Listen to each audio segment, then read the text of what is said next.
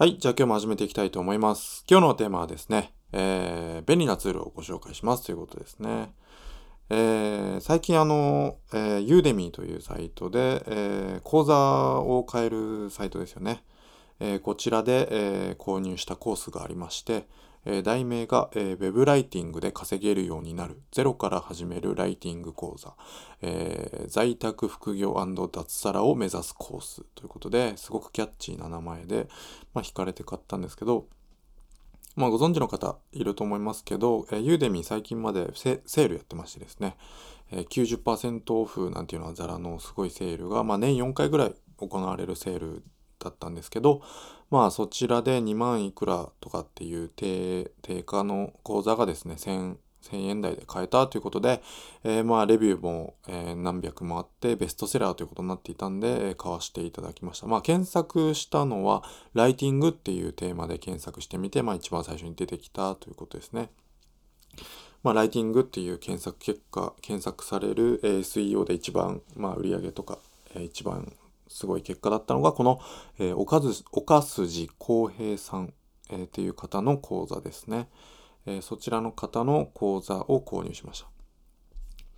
率直な感想としてはですね、正直最初の方返品しようかなと思いましたね。理由はですね、くどいんですよね。最初すごいくどくて、なぜウェブライティングがどうのこうのなのか、ウェブライティングをやることでどういうことになるのかみたいのを、普通そういう話し方始めるのは当然セオリーなんですけど、それがもう延々続くんですよね。1時間ぐらい続くのかな。ウェブライティング知っておきたいこととか、そういうことで延々続くんで、これちょっとくどいなと思って返品しようかなと思ったんですけど、途中から勉強になったというか、そうですね、プレップ法だとか SDS 法だとか、文章を構成する上での基本ですよね。そういったものが、紹介というか、講座として組まれていたので、勉強になるところはあるなと思って、これはさすがに2万円以上出して買っていたら返品していたんですけど、そうではないですね。そもそもウェブライターになろうと思っているわけじゃないんで、ちょっと的がずれているんですよね。ウェブライターっていうのはウェブ上でいかにお客さんを引きつけてその記事を見てもらうかっていうことなんで、コピーライティングの要素がすごく大きいんですよね。コピーライティングっていうのはちょっとコンテンツライティングといって、コンテンツの中身のライティングとちょっと違うもので、コピーライティングっていうのはキャッチコピーですよね。CM とか、新聞とか、広告ですよね。その辺の街中の看板とか、そういったものに使われるコピーライティングの能力を、ウェブ上でライティングするときに使うコピーライティングという能力、技術ですよね。ウェブライターという仕事において、コピーライティングという技術がすごい大事ですよっていうことなんですけど、それについて結構メインで話されているので、私としてはですね、もちろんコピーライティングの技術は学ぶ必要があるんですけど、コンテンツライティングの方が、ちょっとメインになってくるというか、いくらキャッチコピーが良くて、読んでもらったとしても、その後ずっと読み進めてもらって、最終的に、相手に行動を起こしてもらう。そのことについてもこの講座では書かれているんですけど、なんていうんですかね、コンテンツとしての、ライティング技術というものについてはそこまで基本的なことは書かれているんですね。プレップ法っていうのは、まず最初に何を持ってきて、次に理由を述べて、具体例を挙げて、またそうですね、結論から始めて、理由を述べて、で具体例を述べて、また結論を言うとかっていう、そういうかなり基本的ななんとか法とかなんとか、そうですね、そういうことに関して基本的なことに関しては、網羅されているんですけど、あとはコピーライティングのことですよね。そして、ウェブライターとしてどうやって仕事を取っていけばいいかとか、ウェブライターになるとこういう、メリットがありますよとか、ウェブライターの単価を上げるためにはこういうふうにしていきましょうとか、ウェブライターとしての力を、伸ばすためにはこういう訓練が必要ですよとかっていう、仕事を受注して、労働ですよね。普通に仕事するのと一緒ですよね。文字単価いくらっていうことに関する講座なんですけど、これにですね、ツールというものが紹介されているんですよね。便利なツールがありますよっていうことなんですけど、ちょっと待ってくださいね。便利なツール、知っていると便利なセクション16、知っていると便利なツール、見出し抽出ツールといって、ラッコツールですね。これキーワード、グッドキーワードというものが前あったんですけど、それがなくなって、ラッコキーワードというものに、統合されて、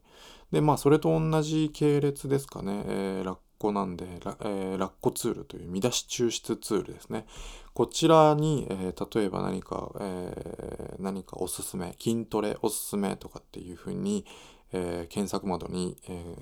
入力するとですね、その筋トレおすすめに関するトップ記事5個が出てきましてですね、でまたそれをクリックすると、今度それに関する見出し、それに関するじゃなくて、その記事の中の見出しですね。見出しが簡略化された形で出てくるんですよね。第1章なんとかみたいな感じで、1-1 とか 2-1 とかっていうなんとかっていうのが、ずらーっと出てくるんですね。その記事の見出しが、簡略された形で出てくるという便利なツールですね。これを、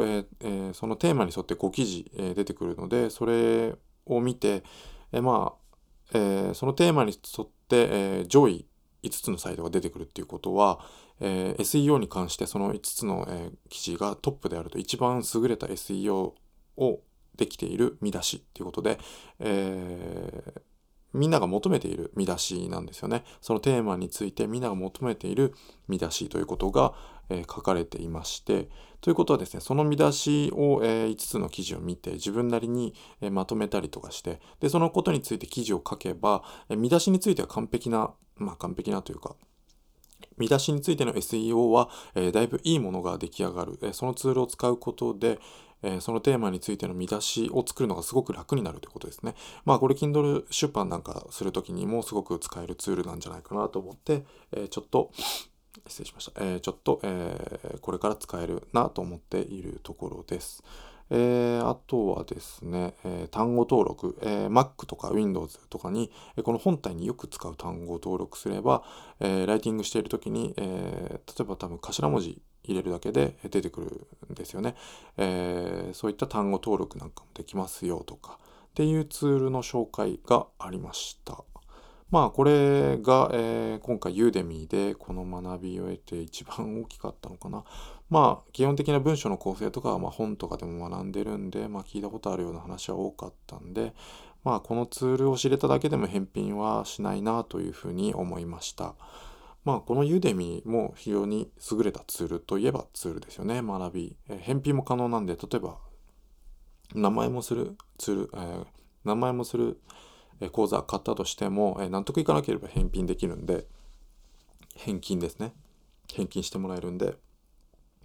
そういった面ではすごく、いいと思いますね。購入返品ってやってたら多分、アカウント停止とか なるのかもしれないですね。利用停止とかもなるのかもしれないんですけど、普通に考えて、気に入ったものだけ、ちゃんと購入していけば、常識の範囲内であれば全然大丈夫だと思うんで、この Udemy というのは学びについてすごく、有効な、とてもいいツールの一つなんではないかなというふうに思います。一つ目がそうですね、さっきのラッコツ、見出しの見つけるためのラッコツールとか、単語登録、あとはこの Udemy もすごく重要なツールの一つになりますね。で、あとはですね、自分なりに思うのが Xmind というツールですね。こちら、マインドマップと呼ばれるものですね。この間お話ししたアポロさんという方に教えてもらったんですけども、昔からありますよね。マインドマップ昔からあったんですけど、普通にこんなに使いやすいもんだなっていうのは全然知らなくて、使おうともしなかったですし、普通にノートに書いたりとか、アプリのメモ帳を使ったりとかしてたんで、そんなにマインドマップが使えるもんだなっていうことは全然気づかなかったですね。ということで、このマインドマップすごくおすすめですね。Xmind 無料で使えるんで、マインドマップといったら、Xmind か、なんかもう一個あったね、有名なのがあるんですけど、それが有料になってくるのかな、数百円。仕事で使う人なんかは、有料でいいと思うんですけどね、いろいろ添付できたり、画像が添付できたりするんで便利なんですけどね。ということで、Xmind。これ、Kindle 出版する際にもですね、見出し、さっきのツールでじゃあ見出し決めるとしますよね。で、Xmind でじゃあテーマを真ん中にポンと書きますと。で、そこから、ツリー型ですね。ロジックツリー型。ちょっと待ってくださいね。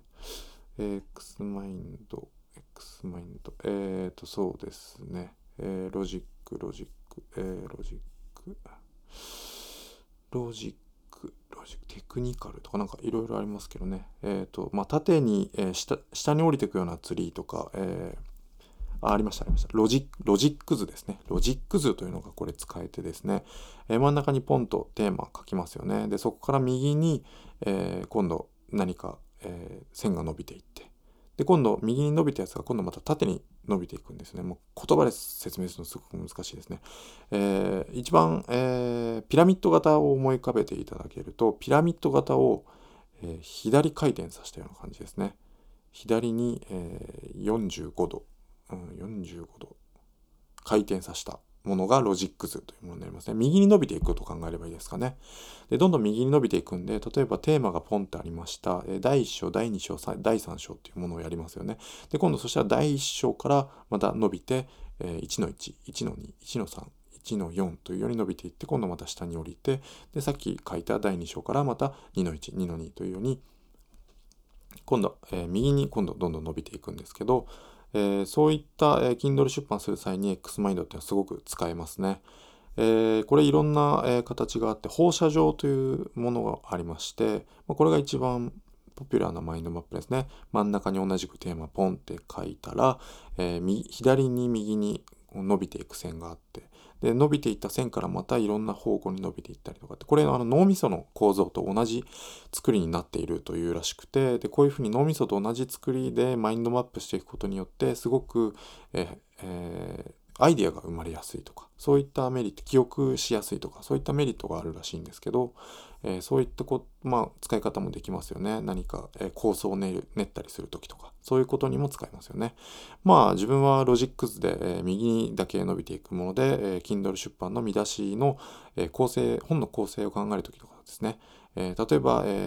これちょっと第1章じゃねえな、第2章だなとかっていうふうにやるにはもう、クリックして動かすだけでくるんとこう交換できるんで、すごく楽ですよね。ノートとかに書いていくとぐちゃぐちゃになっちゃいますからね。で、これ Xmind、 これも非常に有効なツールだと思いますね。